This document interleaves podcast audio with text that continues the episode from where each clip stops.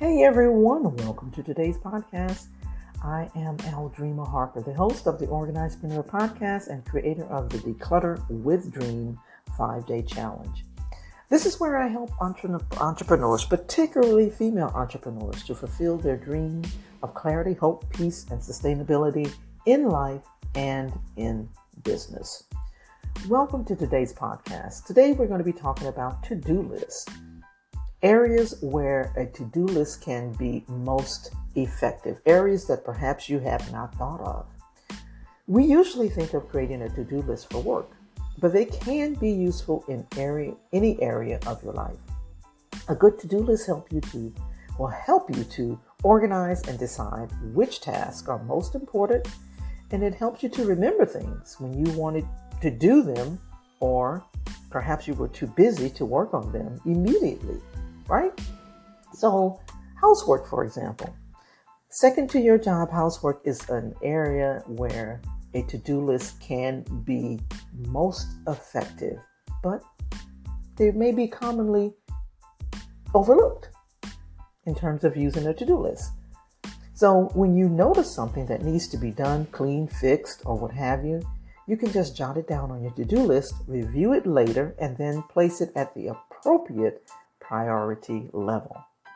And then the next time you're working around the house, you can refer to your list to decide what needs to be done next.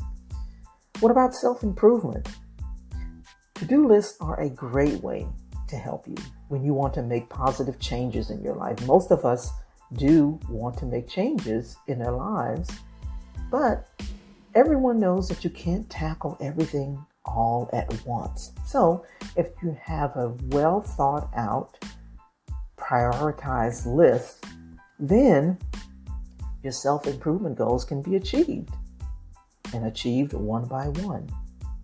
Lastly, what about creativity?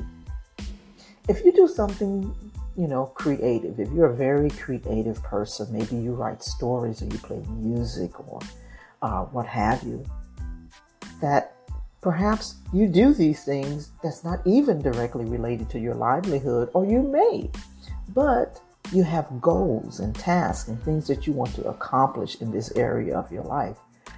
Utilizing a to do list can be very, very effective in helping you to get those things accomplished.